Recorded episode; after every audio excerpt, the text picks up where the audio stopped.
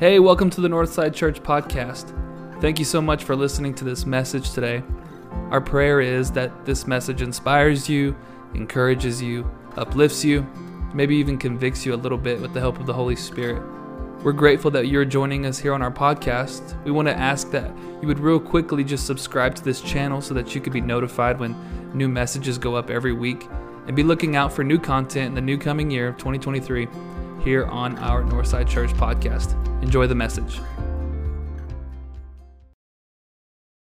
Psalm 6 this morning. Psalms 6. We're going through the Psalms of David throughout the whole year. There's 73 Psalms in which David has written. We are six in to 73 we have a long way to go, and, uh, but I'm enjoying every step of the way, and I hope you are as well. I hope uh, you are looking at the book of Psalms totally different than you've ever seen it before. Uh, it's slowly becoming one of my favorite books of all time. It's helped me so much. And I pray today will help you. And I covet your prayers because this psalm is dark. I mean, dark. Psalm 6. O Lord, rebuke me not in your anger, nor discipline me in your wrath. Be gracious to me, O Lord, for I am languishing. Heal me, O Lord, for my bones are troubled. My soul also is greatly troubled. But you, O Lord, how long? Turn, O Lord, deliver my life. Save me for the sake of your steadfast love. For in death there is no remembrance of you. In Sheol, who will give you praise? I am weary with my moaning, and every night I flood my bed with tears. I drench my couch with my weeping.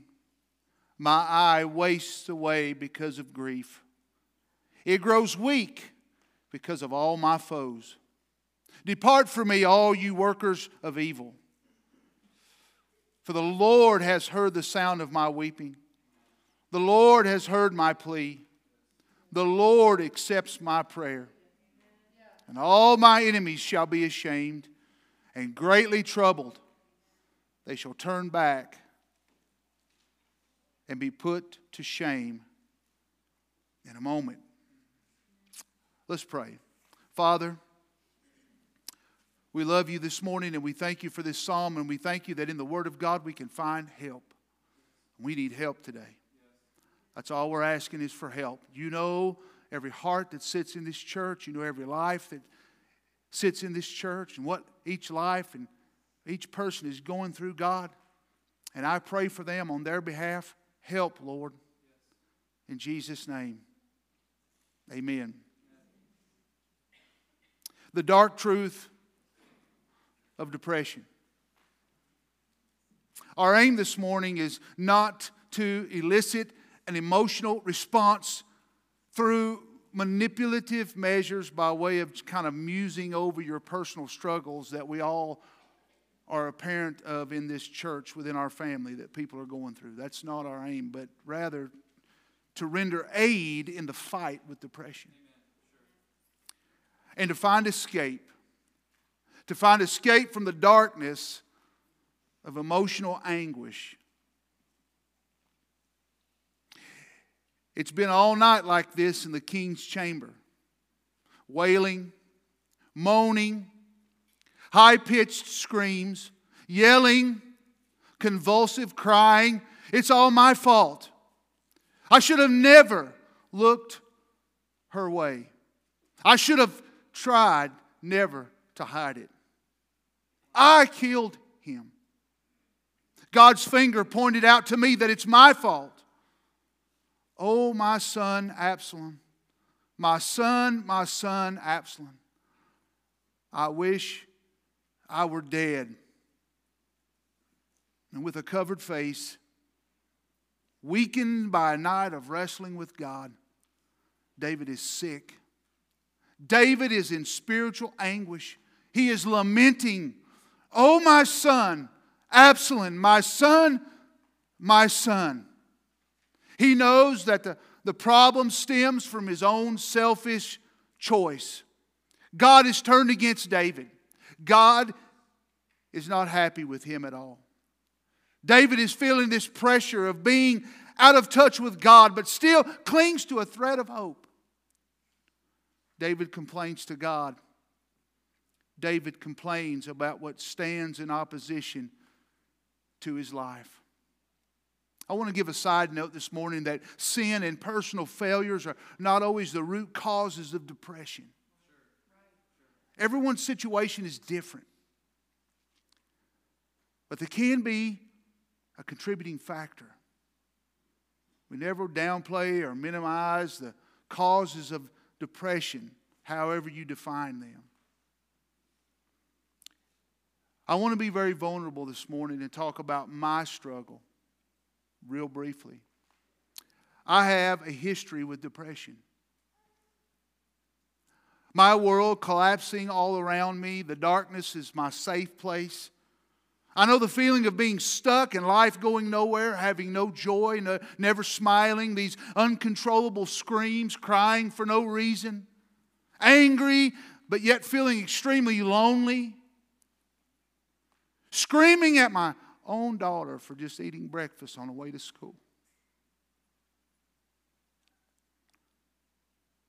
And watching my wife shoulder the burden and how, having to self diagnose me because I just won't talk.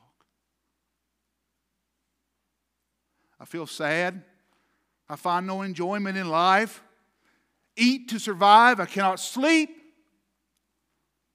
I'm feeling tired all the time. No real purpose in life. I can't sit still. I wring my hands. I'm pacing thoughtless stairs into nowhere. Feeling worthless yet guilty. Lonely isolated, withdrawn, darkness. I can hide. Cannot gather my, gather my thoughts. What was I saying? I feel like I'm dying. I'm depressed. There's four groups of people here this morning that have a different approach to depression. The first group are those that view depression as sin. Lack of faith, lazy, God's judgment for sin committed. Then there's the second group, those who view depression as a medical issue caused by a chemical imbalance.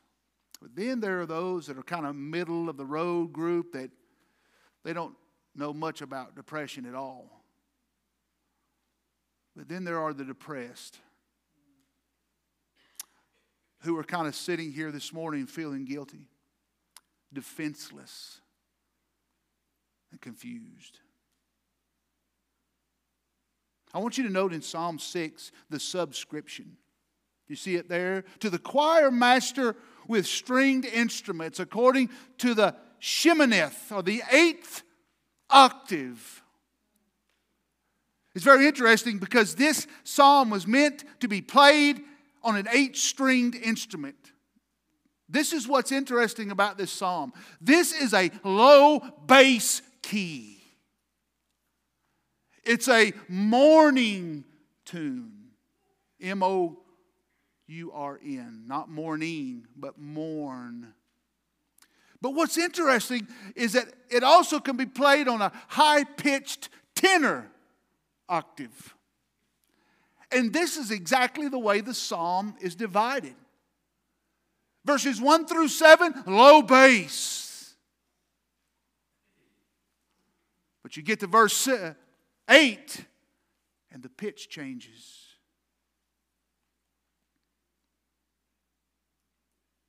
An abrupt change. Verse 8 brings a higher tone. The psalmist rising from the ashes of depression with a fresh perspective on God. I want to give you our objectives this morning. Number one, to understand that life can shift without notice and become very dark and filled with clouds. Depleting hope, destroying your happiness. Number two, we Christians have what we need to permit our hearts to catch up with our faith. We have God to turn to, and we have promises that we can rehearse over and over and over again in our life. Our third objective is this that we're not going to be clinical this morning, but we're going to be practical and spiritual. The fourth objective is not to talk too much about depression because I don't want to come across as therapeutic trying to diagnose you, not some emotional stimulus. To turn your attention from inward to upward to a God who can dispense the darkness. And our fifth objective, and this is the main one, is to recognize that Jesus dealt with emotional anguish. Matthew chapter 26, verse 38 Then he said to them, My soul is deeply grieved, Christ said, to the point of death. Now, I'm going to give you the takeaway before we get to the end. Is that okay? Because this is such a dark psalm, we've got to get the hope in here. We're going to get, if we don't, we'll get bogged down. Once again, real quick, this is a Hebrew chiastic parallel. So it, we got two verses that kind of give us the whole meaning of this psalm, the way it was written in the Hebrew. If you're taking notes, that will be verse 6 and 7. That's where the chiasm ends, right there. Boom. That's what the main point is of the whole psalm. But here's our takeaway. And this is what we want to learn by the end of the lesson. This is what we want to leave with by the end of the lesson. It's this God is there with you in your depression. I, I, couldn't, I couldn't say it more simple. Can I tell you something? This is where I came to in my struggle. Right here in this altar, I knew God was with me in my darkness. And it turned my life around. Off the medication, out of the dark, living life again, smiling again, when I realized God was with me in my depression. I want you to note Psalms 37, verse 5, and I just read this this morning because it was my morning devotion. Commit your way to the Lord, trust in Him, and He'll do it. An abrupt, easy to understand. Give it to God, He's going to do it. It don't get any more simpler than that, does it? So here is a psalm divided into two unequal parts. Verses 1 through 7, the dark, the depressed mindset, that low bass octave being played. If we could do it and get away with it, we'd play some melancholy music right here. That's what this low, dark sound coming out of David in verses 1 through 7. But in verse number 8 and 9 and 10, we no longer have a depressed man, but we have a defiant man. Defiant against his situation. See, when he got tired of being where he was, he understood there was an alternative escape route God gave, and he took it. First of all, the depressed the depressed. David's soul is on fire in verses 1 through 7. His heart is burning. He is tormented with thoughts. If you want a quick reference, and, and forgive me for not giving this to you, this psalm here is kind of just like in the there's a blank when it comes to the history of this psalm. But if you kind of read 2 Samuel chapter 18 and 19, it kind of makes sense where this psalm's kind of coming from. David has been running from his son Absalom, and then all of a sudden Absalom dies by some freak act. And, and, and all of David's men are like, man, you should be like really rejoicing now. The enemy's gone, and you don't have to fool with running anymore. We're going to give you the kingdom back. And David's like, Are you kidding me? That's my son. It's not my enemy, that's my son. And, and one of his men gets so frustrated with him in chapter 19 of 2 Samuel, why aren't you rejoicing? And he's like, That's my son. I wish I was dead, not him. So, David here, his heart is on fire. His thoughts are tormenting him. He's suffering from this pain of relentless regrets. He's crying for relief. He is distressed. He's in a dark place. He's despondent. He's drenched with sweat. He's drenched with tears. David is desperate. David is depressed. I want to give you four depressive sentiments that David gives us. The first one is in verse 1. This is all my fault, he says. Look what he said in verse 1 Oh Lord, rebuke me not in your anger, nor discipline me in your wrath. David knows that God is not happy with him, and he knows that he has brought this on himself. David understands there's consequences to choices. And he's praying that God will be merciful. Do you realize in verse number one that David is not denying the fact that it is his fault? He's just asking God, Lord, this is more than I can handle. Would you be merciful? He's hoping it will not be as bad as he supposes it can be. I want to say this not every season of depression and emotional anguish stems from personal failures. God can use our sufferings for character development. This is what he said in Romans chapter 5, verses 3 and 4. And not only this, but we also exult in our tribulations, knowing that tribulation brings about perseverance, and perseverance, proven character. Sometimes you have to go through the fire to become the person God wants you to be. But in David's case, he said, This is my fault. The second sentiment that David says is this I can't take much more of this. I want you to look in verses 2 through 5, if you would. Be gracious to me, O Lord, for I am languishing. Heal me, O Lord, for my bones are troubled. My soul also is greatly troubled. But you, O Lord, how long? That's a very interesting verse there in the Hebrew. Turn, O Lord, deliver my life. Save me for the sake of your steadfast love, for in death there is no remembrance of you. And Sheol, who will give you praise? David's at the end of his rope here. David is at the point of breaking and giving up under pressure. Some of you sitting here this morning, you're just about to throw in the towel. You're about to give up. You're at the point of breaking. I want you to note in verse number two David feels sapped. Look what he said in verse number two Be gracious to me. I am languishing. The New American Standard said, I'm pining away, Lord. The King James said, I'm weak. It gives the sense here that David is looking up at God saying, Lord, I'm fading fast in this.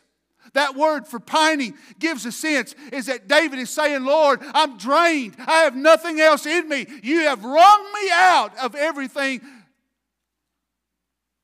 Then that word languishing gives the, it's an adjective, spiritless. I'm limp, Lord. I'm listless. I'm nothing but just a shell of a man left. I'm sapped. But then he said in verse number three, look in your Bibles, God, I feel stuck. Will it ever end? Is there a light at the end of this tunnel? Look what he said in verse number three. How long? I would underline that in your Bibles. In the Hebrew, it's a figure of speech that denotes that David has been saying this from verse 1, verse 2. We come down to verse 3, and all of a sudden he says, How long? And he's got more to say, but he can't. And there's this sudden silence. He is so overtaken with emotion that this little phrase, how long, denotes a man staring into nothing trying to figure out what else he really wants to say. How long? And as if he loses track of thought. Words fail him. He cannot say anything. He's gripped by fear. I want you to note in verse number four David feels shunned by God. Look at verse number four. Turn, O Lord, deliver my life, save me for the sake of your steadfast love. Where is God in all this? Let me ask you something this morning. Are you sitting here in our presence with that replaying in your head? Where is God in all of this that I'm dealing with? I don't know how much more I can take. God has turned his back on David. He said, Return. Wherever God is, David said in verse 2, I don't even have the strength to go finding God. God, could you at least be merciful and come find me?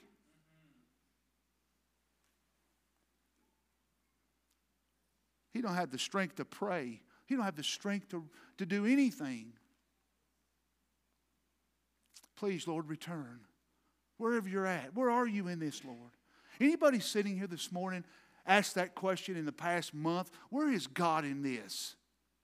You're too, you're too weak, listless, pining away to even make your way. It was all you could do to even come to church, hoping you'll find Him there. God, please come to me, is what he's saying. Please, Lord, find me. I feel so shunned. I feel stuck. Some of us sitting here this morning feel stuck. Feel stuck. You don't see a way out. You feel kind of sapped. Everything that's in you is gone.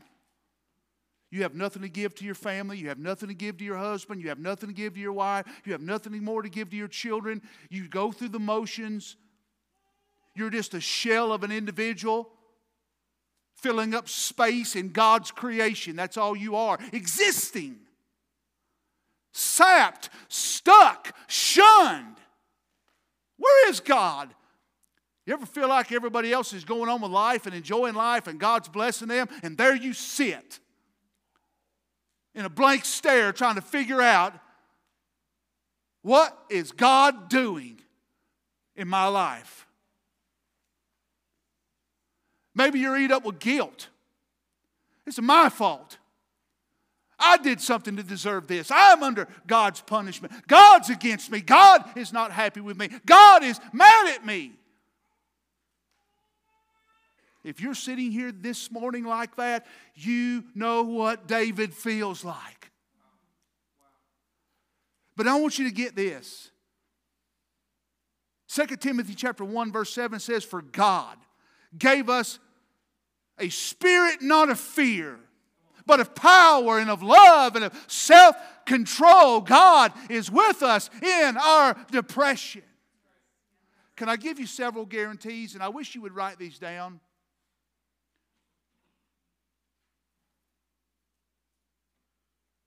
When you're feeling like you can't take anymore, these are some five guarantees that you need to take with you. The first one is this when I'm feeling helpless and I'm feeling hopeless, I need to return to the promises of God that will revive my hope and reawaken my faith.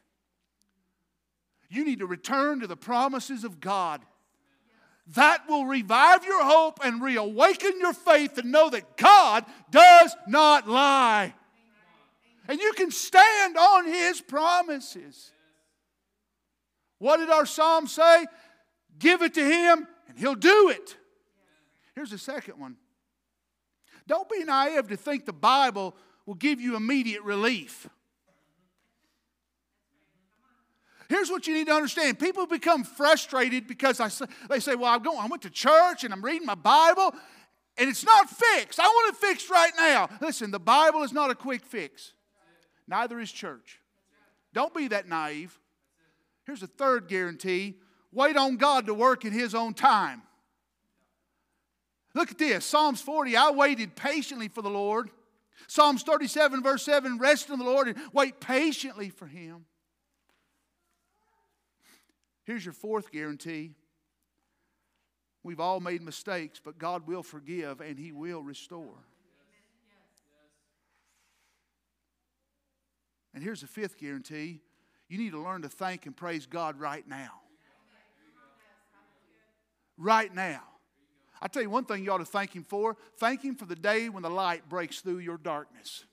Praise Him for that. Because what does it say? Give it to Him and He'll do it.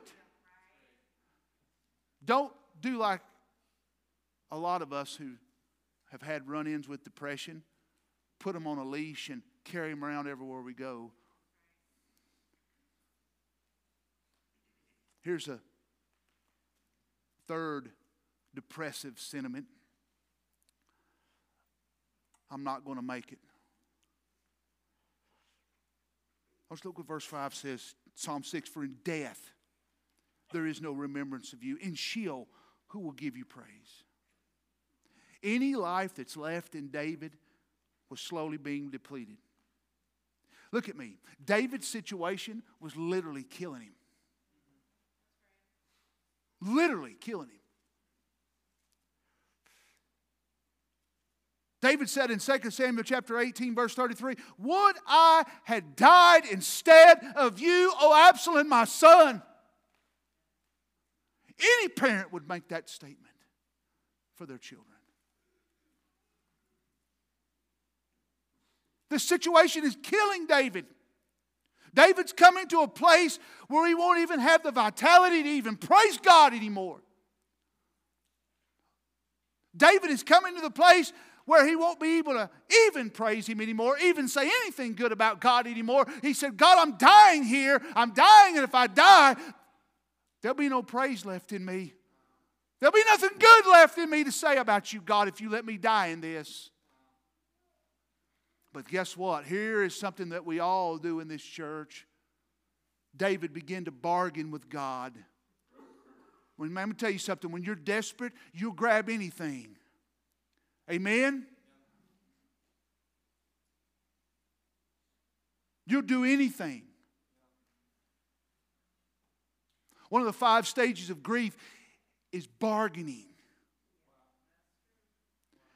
Don't, listen, Please don't look at your self righteous nose up and say, Oh, I've never bargained with God. We've all bargained with God in some way or form or fashion. God, if you'll only do this, I promise I'll do this. God, if you'll not let me die in this situation, I'll praise you for the rest of my life. David said, I'll say good things about you the rest of my life if you just don't let me die in this, God, please. Bargaining with God. Spurgeon said, Men haggle with God when they lose hope. They begin to, they begin to grab for anything. The story goes of Spurgeon. And I want to tell you something. Some of the greatest even deal with depression. Spurgeon was preaching one Sunday on My God, my God, why hast thou forsaken me? And he said, At the moment I was preaching that to my brothers who were sitting in the dark, I could hear my own chains clanging in my head from depression. Haggling with God. Oh, God, please, if you'll just get me out of this, I promise. God, if you do blank, I will forever do blank. See, David becomes lost in a maze of if onlys and what ifs. Guilt. Spurgeon said, Guilt is often bargaining's companion. Why we bargain is because we're guilty. Spurgeon said, and I quote, If thou lettest me die, thou wilt lose one singer out of all the earthly choir. But if thou wilt let me live, I will remember thee, I will praise thee, I will give thee thanks. That's what David was saying. Please, Lord, if you'll just get me out of this. Lord, if you'll give me one more day, if you'll let me say one more thing, Lord, I promise I'll do whatever it takes. I'm dying here, Lord. Here's the fourth sentiment I am tired of dealing with this. I want you to look at verse 6. Here is the, listen, here's the middle of the chiasm. This is the thrust of this. Are y'all tracking this morning? Verse 6 I am weary with moaning. Every night I flood my bed with tears. I drench my couch with my weeping. My eyes waste away because of grief. It grows weak because of all my foes. Listen, if you read 2 Samuel chapter 18, they were arguing who would be the one to go tell David his son was dead. Let me ask you something. When is that ever a good time? Joash said, Oh, no, no, no, no, no, no, no, no, no, no, no, don't do that, don't do that, don't do that. David's sitting on the wall and he sees a man running, and then he sees another man running, and David knew this ain't good. This ain't good. And then Joash gets mad because David's not rejoicing that his enemies are dead. And David said, I'm tired of dealing with this. Tired of dealing with this. Tired, tired of dealing with this. Anybody tired of dealing with what you're dealing with? This is what he says in verse 6 and 7. Look with me. This is the central axis. This is where this whole psalm sits here and does this right here. It's kind of sitting here. It's kind of unbalanced because, listen, you carry around a lot more negative than you do positive. You notice that. Three verses of positive, what? Four verses of, I mean, seven verses of negatives. That's always the way it is in our life, right? We're always over here on the negative end of it. Good Christians end up on the positive, right? Normal ones, practical ones, we hang out on the other end of this thing. Right? Look what he says. I, this is the climax of David's emotional torment. Look at me. In verse 6 and 7, uh, you need to write this in your notes. David is on the verge of complete breakdown now. What he was about to be in verse number 2, he's there in verse 6 and 7. He's done. He's had it. I want you to note I am weary. You see that there in verse number 6? I am weary. It is a reluctance to experience anymore in the Hebrew.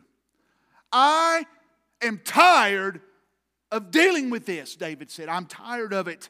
I am worn out. Get this. In the ancient Hebrew literature, they would write in pictographs. And the picture here is somebody that is overworked and out of breath. It's somebody trying to catch their breath. The only way I can say it in layman's terms for us to get it is David said, I've took a gut punch and I can't get my breath back. I'm grabbing for whatever I can get and I'm out of breath dealing with it. I'm weary from this, God. But then he says this look at this. Look at verse 7. My eyes wastes. You see that there? To no longer function normally, incapacitated. David said, I don't even know what normal looks like anymore. I cannot function because I'm a failure. Some of you sitting here this morning, you're having to redefine your norm. And you're tired of dealing with it. Can I tell you something this morning? You say, man, this is dark. Can I tell you something? It's okay. We need to, listen, look, I want you to listen to your pastor this morning, okay? It's okay to be human. Do you understand what I'm saying? It's okay to be human. You say, I would never talk to God this way. You're not desperate enough. You would. And thank God He lets us. Yeah. Man, who is, listen, I am, I am all about being real when it comes to life. And I'm going to tell you something. You cut me, I bleed. You, cut, you hit me in the gut, and, and I go down. And David said, I'm down, and I'm, I'd rather just stay. I'd rather, what did he say in 2 Samuel? I wish I were dead. I'm tired of taking this. I told you it was, I told you it was dark. You say, wow, what a Sunday to go to church. David said, I'm weary. I have nothing left to give. He said, I flood my bed. I make my bed swim. You know what he's saying? I feel like a fish out of water. I'm floundering. I'm flailing. I can't even catch my breath. You know, he said, I'm drowning in my own tears. This is not an environment that I'm used to.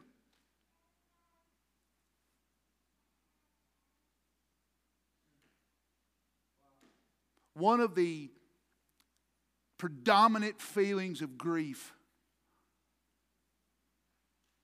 is I feel like a fish out of water. What environment do I fit in now? You study it. David said, I'm drowning here, man. I'm going down and I'm going down fast and I and, I, and there ain't no coming back up. I don't know if I'm going to make it. Some of you are there right now. You don't know if you're going to make it. Every night, he said. You see it there in the Bible? Every night. Verse 6 every night. You know, nights are the worst. Could I get amen right there? Darkness is the worst, y'all. You're lonely and it's quiet. And you know what's really bad about it? Everybody else is sleeping and it feels like you have nobody. You're up, you're awake, you're pacing, you're wringing your hands. David can't sleep. He said, My eyes are wasting away. I'm tired of dealing with this. I'm exhausted. I'm tired of trying to figure it out. You know what verse number seven is saying? David couldn't hide it if he wanted to. You know why? It's showing up on his face. You ever had anybody come up to you and say, Are you okay? You look like something's bothering you. David looked three times as worse than that. He said, My eyes are growing, my eyes are just consumed.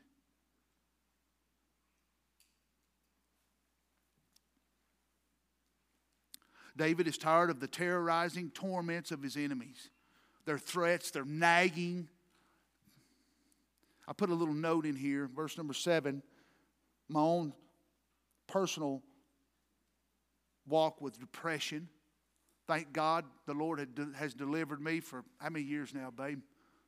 Delivered me. You say, what's the secret? Knowing He's with me in it. And He'll be the one to get you out of it. Now, let me say this to you. Since we're being real this morning, I still have setbacks. I do. But I run as fast as I can to Him.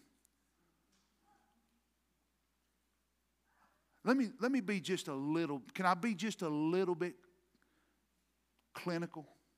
Would y'all let me, what I've learned, to maybe help somebody? I'm openly communicative to my wife. I'll say, Amy, I'm having a bad day and I need you to pray for me. Before I never did that. I'd go to a, room in my house, shut the door. Because the darkness felt so comfortable to me. I existed there well. Do you know I never go to that room again? It's my grandchildren's room now. Can't be no darkness in there. Amen. But I learned to communicate and say, babe, I'm having a bad day. Could you please pray for me? And about lunchtime, I'll feel the, oh, okay.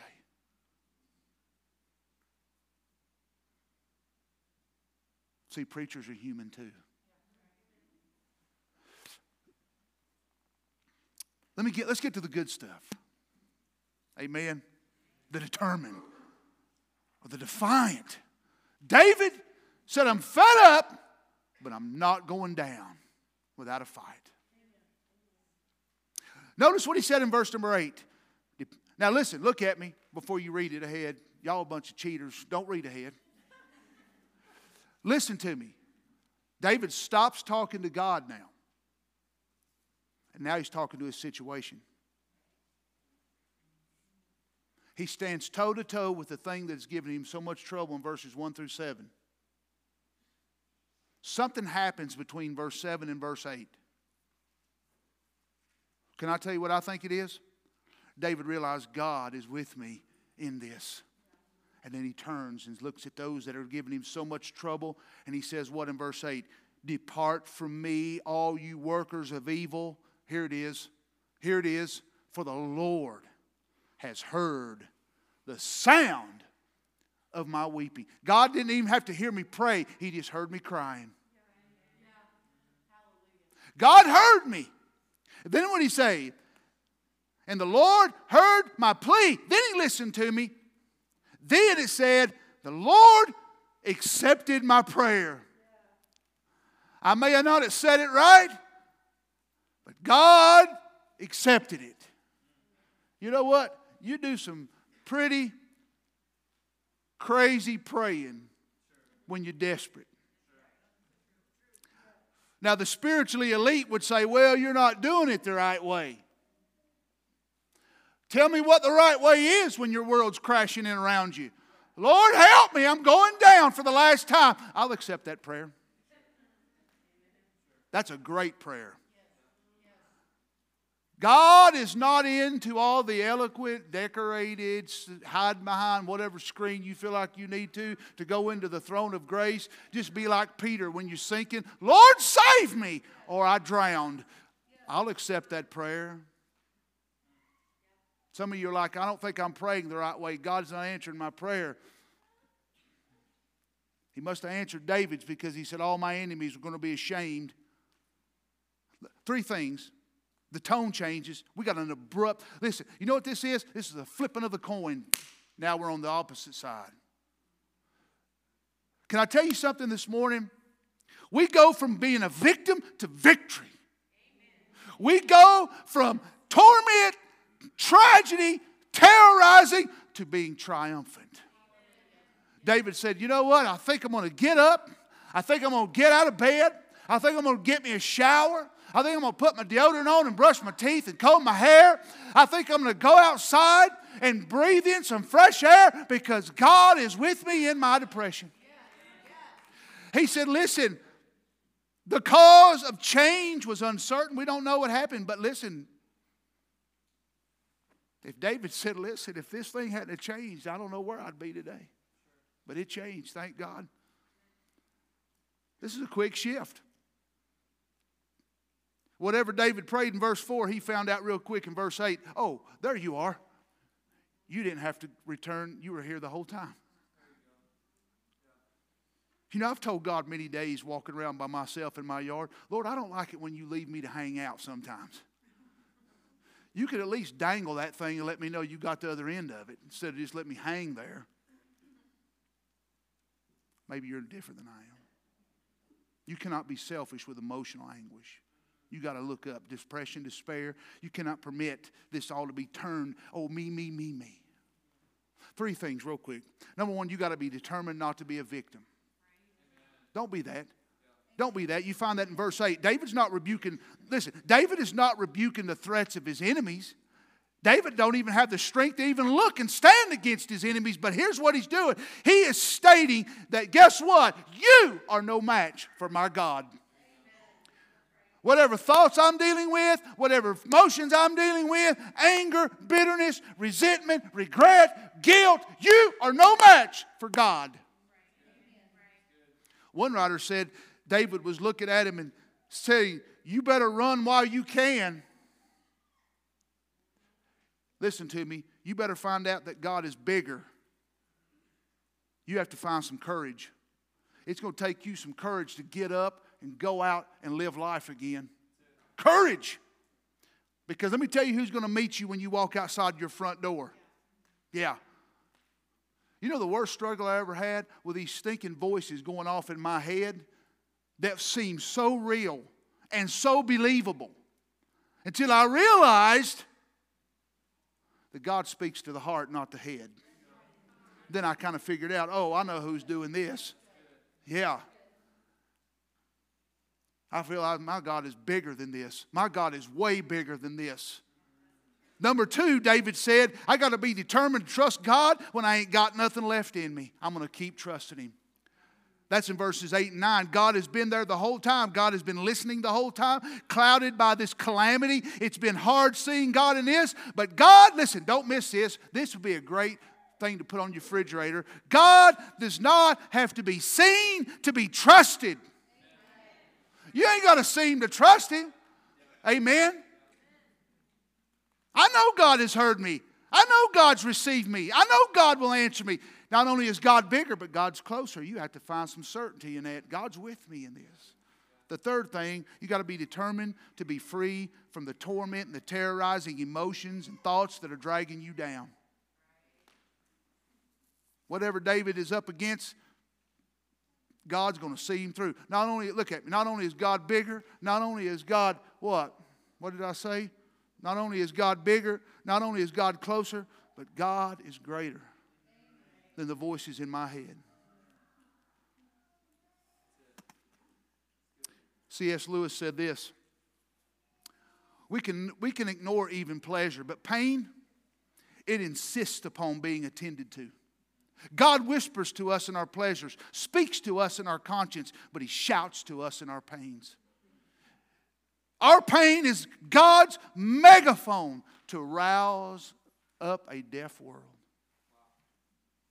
So here's our conclusion. Then I'm done.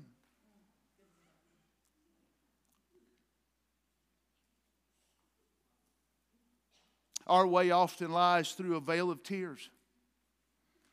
There is one whom we can trust in the greatest straits and difficulties, and who can dry our tears and stop our pains. And to him let us betake ourselves, waiting upon him in prayer. For he will answer, amen. Can I ask you a question this morning? Look at me. You know, you know I love you. Amen. Shouldn't doubt that now after 18 years. How many of you are saying, Scott, I'm about to drown? I'm going down. Every day I wake up, I don't know if I'm going to make it or not, and I'm tired of this. Why would you not come to the Lord for help? You say, You don't know how I feel. Oh, yeah, I do. Trust me, I do. Why would you not give that to the Lord? Some of you in here are struggling with emotional anguish. Some of you are being tormented by voices going off in your head, and you're believing every word of the lies that are circulating through your brain. And God is wanting to deliver you from the darkness into the light of the certainty of what? That my God is bigger, my God is closer, and my God is greater. And I can live again. Amen. Come on, church. We can live again. God will resurrect you out of the ashes. God will flip the light on so you can see once again that God is good and you praise Him now. Praise Him now.